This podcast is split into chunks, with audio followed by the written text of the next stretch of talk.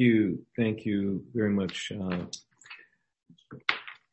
everyone, I appreciate all the videos. I appreciate all the uh, prayers and uh, just want to thank you.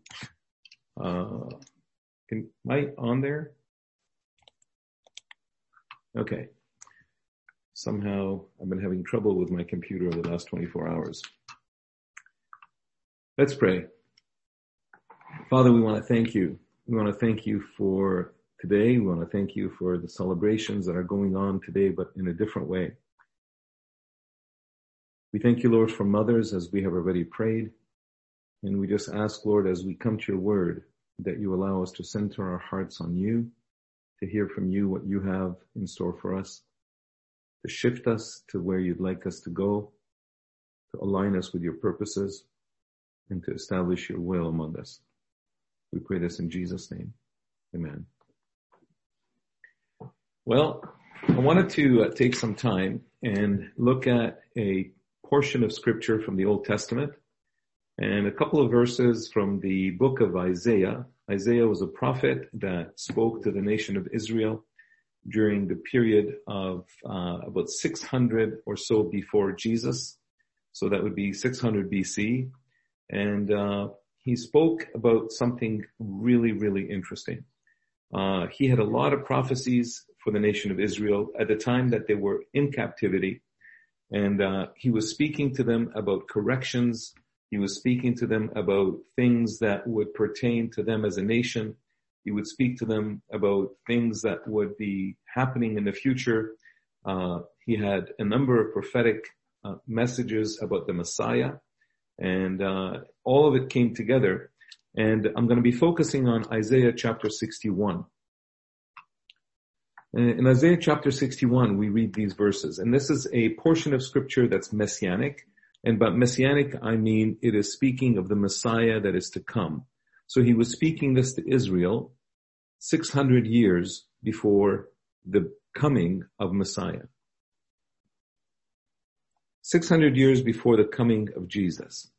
When he spoke these words, they were not in a good condition they were in a situation where they were captive outside of Israel. They were in Babylon. They were under Babylonian rulership. The Israelites were not free. It wasn't like the days of King David where they had uh, the full freedom uh, to be a strong nation. It wasn't at the time of King Solomon when they had just built the temple and all the nations all around feared Israel. It wasn't that at all. It was at the time when the nation of Israel had gone into darkness. The word of the Lord was not obeyed. People were doing all kinds of sinful things to the point that the light that they were supposed to be amongst all the nations was pretty dim. Contrasts that to the time that Jesus came. The nation of Israel was at that point still under another captivity. They were under Roman captivity. The Roman Empire had taken over the majority of that whole world. Israel was one of the colonies of the Roman Empire. They were under Roman control, so the Roman soldiers were in the streets. You could hear them marching. You can see them. It was a very visual expression of the fact that Israel was not a free nation. Imagine us today in Canada. Uh, we don't have the army in the streets. When the quarantine happened and there was some concerns about things happening in Quebec, there was talk about the military being dispatched in Quebec. And that was a big concern. I've been in situations where I've seen the military in the streets when I was in Egypt. On recent trips, things had quieted down a little bit. The military was still in the streets, guarding many different official buildings. You could see them outside with barricades and, and uh, machine guns and, and missile launchers and all kinds of things, barricading embassies. The U.S. embassy was surrounded by the Egyptian military. The government buildings were surrounded by the Egyptian military. So as you walk in the streets, you get a sense of something is off. Something is not quite right. So uh, Isaiah was speaking these prophetic words in the midst of that climate. We know something is not right. It's been eight weeks since we've met in our church building. We know something is not right. Many of us have not been going to the office for work.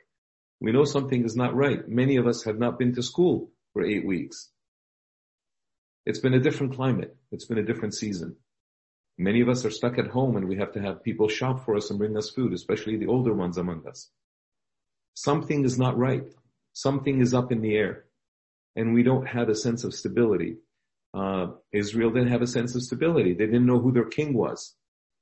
And the prophet spoke these words at the time when all of this confusion was happening and the people did not have a sense that maybe God isn't even in control. There was a remnant all throughout that would listen to God's voice and hear him. One of them was the prophet, Isaiah. But there was a sense all throughout that there's this just, where are we? What's going on? You may be in that situation today where you're questioning, you know, uh, Ginny was just asking, uh, talking about how she had brought, come to the point where she was questioning her faith. You may be questioning your faith, and we've had sermons about uh, doubt. We've had sermons about fear. We've talked a lot about different things, but there's something in this chapter of Isaiah, chapter 61, that even in the first couple of verses, Isaiah sets a tone that shifts our hearts and shifts our minds. Let me just read it to you. He read, he wrote these words. The Spirit of the Lord God is upon me because the Lord has anointed me. He has sent me to bring good news to the oppressed, to bind up the brokenhearted, to proclaim liberty to the captives and release to the prisoners, to proclaim the year of the Lord's favor and the day of the vengeance of our God, to comfort all who mourn, to provide for those who mourn in Zion, to give them a garland instead of ashes, the oil of gladness instead of mourning, the mantle of praise instead of a faint spirit. They will be called oaks of righteousness, the planting of the Lord to display his glory. They will build up the ancient ruins they shall raise up the former devastations. They shall repair the ruined cities, the devastations of many generations. Imagine hearing those words for the first time. You've been carried off. You're living in Babylon. You're living in Persia. You've been taken as captive. You've been stripped away from your home, your country. Remember, there was a story of Shadrach, Meshach, and Abednego and Daniel. They were all taken into captivity into Babylon and later in Persia. They were under d- different kings' controls. They were the young men of Israel, but they were captive. In Armenia today, a lot of men are leaving Armenia because they're looking for work outside, whether it's in Russia, whether it's in Europe.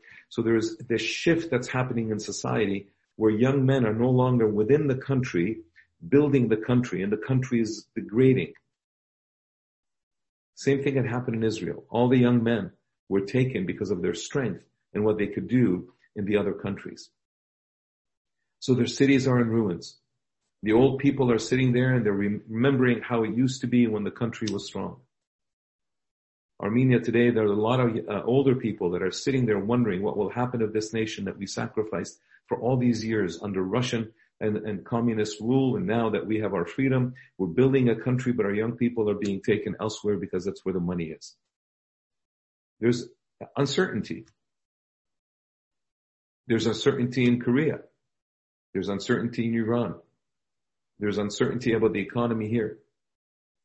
In the midst of all this uncertainty, Isaiah writes these words, the spirit of the Lord God is upon me because the Lord has appoint, anointed me he has sent me to bring good news to the oppressed. So this whole message, this message of the gospel, this message of the kingdom, this message of what he is bringing is a message of good news. And we could use good news. Somebody was making the comment, how come they don't tell us about the number of cases that have been resolved and have been cleared of COVID-19? They do now, but they hadn't in the beginning. You had to calculate it. It was showing you the number of infection, the number of deaths, and then you had to figure out what was the difference. A number of resolved cases. But as all of these transitions are happening, good news doesn't sell. Devastation sells. Bad news sells. All these things are sort of clouding the issues. You never hear about a good act that happened somewhere, but you hear of a shooting always. In the midst of all of this, Isaiah writes these words and he says, I want to bring you good news. He has been anointed to bring good news. Bring good news is actually a good thing and it is even better when it's anointed by God to mobilize and to bring the people the, the good news. You know who else spoke these words? In Luke chapter 4, right after he was baptized, Jesus comes into the, the uh, synagogue as was his custom. And in the midst of the synagogue, he is handed the scroll of the book of Isaiah.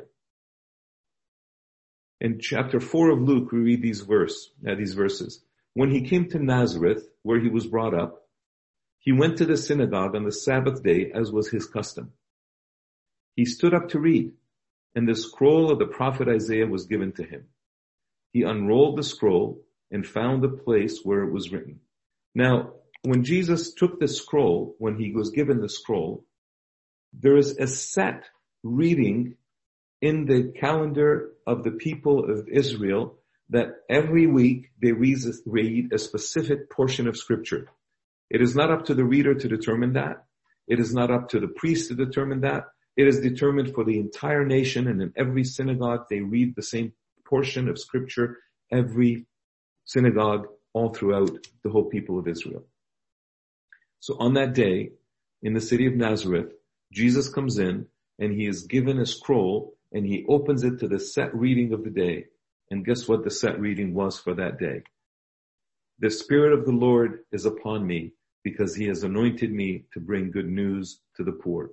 He has sent me to proclaim release to the captives and recovery the, of sight to the blind, to let the oppressed go free, to proclaim the year of the Lord's favor. That prophecy 600 years before Jesus was set on the Jewish calendar to be read that day when Jesus, after being tempted and coming out of the desert after 40 days of uh, fasting, he would come into his city where he was raised in Nazareth and he would come into that synagogue on that Shabbat and he would be given that scroll and it would be exactly that portion of all of the Old Testament that he would have to read. And as he read it, he rolled up the scroll, gave it back to the attendant, and sat down. The eyes of all in the synagogue were fixed on him, on him. Then he began to say to them, today, this scripture has been fulfilled in your hearing. 600 years later, Jesus stands up in the synagogue and he says what Isaiah prophesied 600 years before that today this prophecy has been fulfilled in your hearing. Today you have seen the fulfillment of the promise of the time that will come where the Messiah will come into Israel and declare that he is anointed by God, covered by God, anointed and set by God to proclaim freedom to all of these people. Freedom from those for those who are oppressed, freedom and open eyes for those who have been uh, blinded, release of those that are in captivity, release and freedom for those who are oppressed. The year of the Lord's favor. 600 years. And Jesus shows up in the synagogue, takes the scroll that was given to him and reads what was set for him. Today, that is exactly where we are at. We're exactly in that same day where from that point in history where Jesus stood and declared that this day, this scripture is fulfilled in your ear, until this day, he who is the anointed, the head of the body, he is the one whose the oil has come down upon his head. We are his body that today we stand in the same place where we have been anointed to bring good news. You and I being part of the body of Christ globally, we have been anointed to be with him, to be partners with him, to bring good news. But what is that good news? And what is that kingdom? And what is it that Jesus really spoke about or the prophet Isaiah really spoke about? I want to highlight a couple of things about the character of this kingdom. What are some of the characteristics? What are some of the features of this kingdom? Whether we read it in the Luke, uh, in the Luke account of chapter four, or whether we read it in the Isaiah 61 passage, I want you to realize something here. That we are right now in the time period between the resurrection of Jesus. If you remember, we celebrated Easter just a few weeks ago, and we're going to be celebrating something else that's coming up because the time between when Jesus was raised from the dead, that was on the first day of the week, on the Sunday after his resurrection, for 40 days, he stayed on the earth and he spent time with them, talking to them, teaching them, explaining to them, opening their minds up to different things, allowing them to experience something very unique. And he brought them to the place where as a nation, as people that were following him, they were able to understand something about a very specific topic. In Acts chapter 1, we read these words.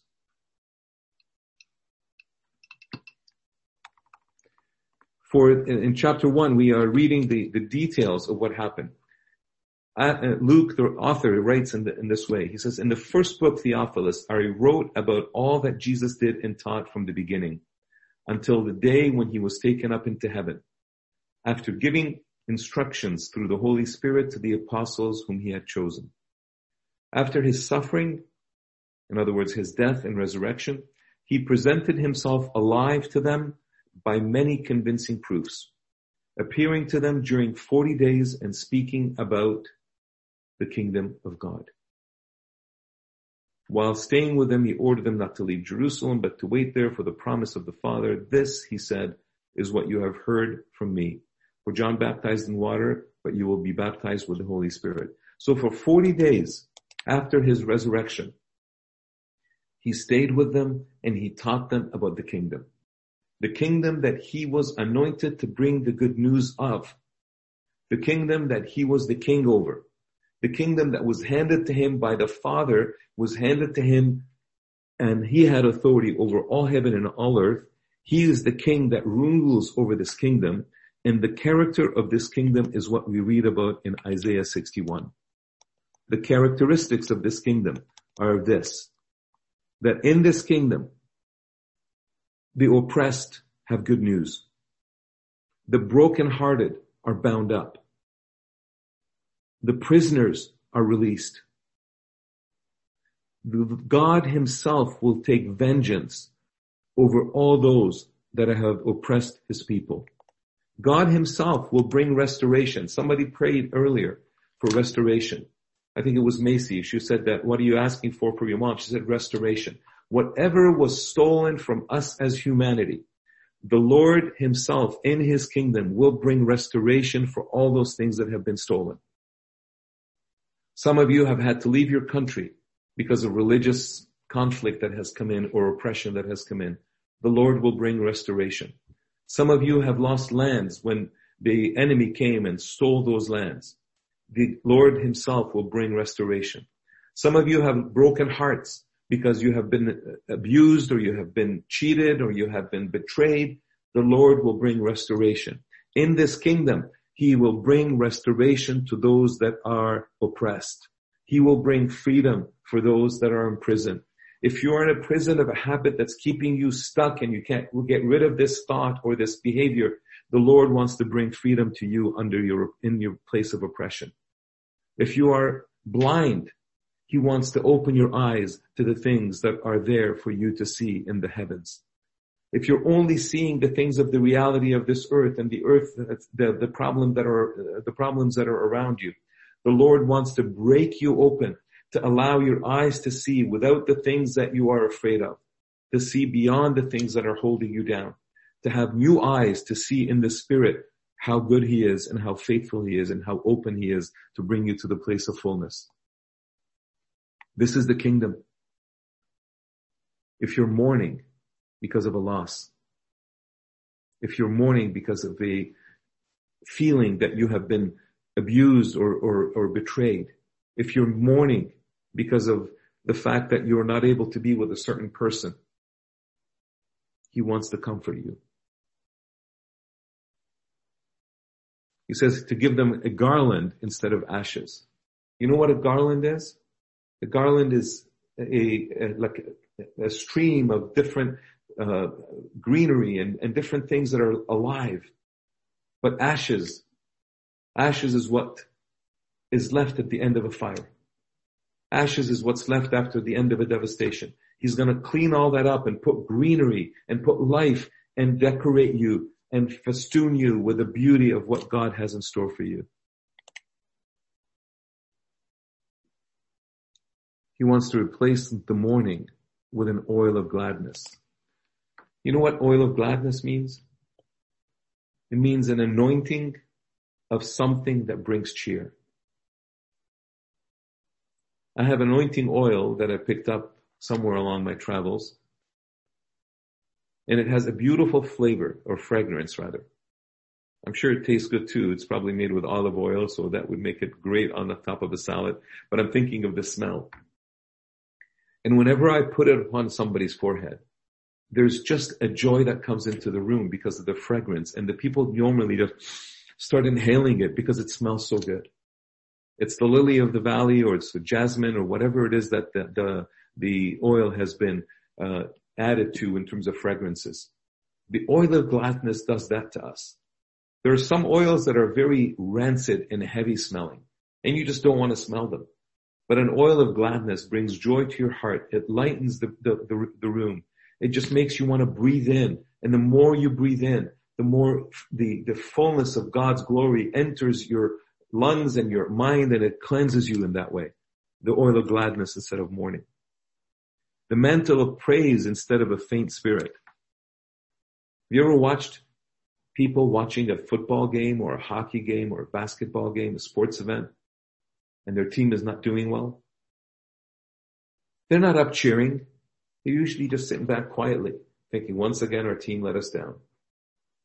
But there's something that happens when a, goal is scored and you realize that the victory is there or you're just about to receive the victory. You're sitting up and your, your head is high and you're getting ready. That's what he means. In this kingdom, he wants to give us a mantle of praise, a covering of praise instead of a faint spirit. And you're cheering your team on. You're cheering your king on. That's the character of this kingdom. They will be called oaks of righteousness, the planting of the Lord. The oaks are one of the strongest trees. They can withstand all kinds of winds. They can withstand all kinds of pressure. They're strong and tall and firm and you can do so much with the wood. Oaks of righteousness, the planting of the Lord. He is establishing in his kingdom a character in each one of us that allows us to stand strong and stand full and stand ready to withstand all of the pressures of life and all the things that are going on. They shall build up the ancient ruins. You and I, in the same way as Jesus was called to bring restoration to the ruins of the nation of Israel, how he restored the nation of Israel back into its place of glory, and that's not finished yet. Israel is still not what it used to be when King David was king. But the time will come when all Israel will be saved and the Lord will bring Israel back into that place of authority that it needs to be within the family of nations as the, the, the instrument of God amongst the nations. But until then, the church is meant to be that instrument and we function within that. And the church is not just a Gentile church, but it's the combined church. The church messianic and the church Gentile. Together we are the body of Christ. Together we stand in a place where we can become that which brings restoration to the ancient ruins. History tells us that that's what the church has done. History tells us that yes, we are in that 40 day period between ascent, uh, resurrection and ascension, and we're waiting for the coming of the Pentecost. And we have been laboring and we've been praying and all across the globe, there is a sense that in this 40 days, we are in a preparation for the coming of the Pentecost where the Holy Spirit pours down upon us in power and authority in a fresh way. Let me tell you a story about what happened a few years ago. About a hundred and some years ago, at the turn of the 1800s to the 1900s, there was a nun in the Catholic Church. This nun was concerned that the church was not walking in the power of the Holy Spirit as it used to in the day of Pentecost. So she approached the Pope at the time. His name was Pope Leo. And she asked Pope Leo, she wrote 12 letters to Pope Leo asking him to pray and to declare a time of prayer in the Catholic Church. This is in the late 1800s. That in the Catholic Church there would be a revival and that the Holy Spirit would come and fill the church and the church would be ignited with the power of the Holy Spirit. Pope Leo eventually felt the same conviction that sister, uh, I don't remember her name now, but the sister had, and he declared nine days of prayer. They call that a novena in the Catholic Latin language, in the Catholic Church in the Latin language. A novena means nine, and it was nine days of prayer from the day of ascension until just before the day of Pentecost. Those nine days between day 40 and day 49 in preparation for day 50, the day of Pentecost. So they prayed and they came to the turn of the century. It was 1900. And at that point, nothing happened in the Catholic Church. But there was a revival that happened amongst a few young students, evangelical students that were praying for a touch of the Holy Spirit and a few of them started to speak in tongues.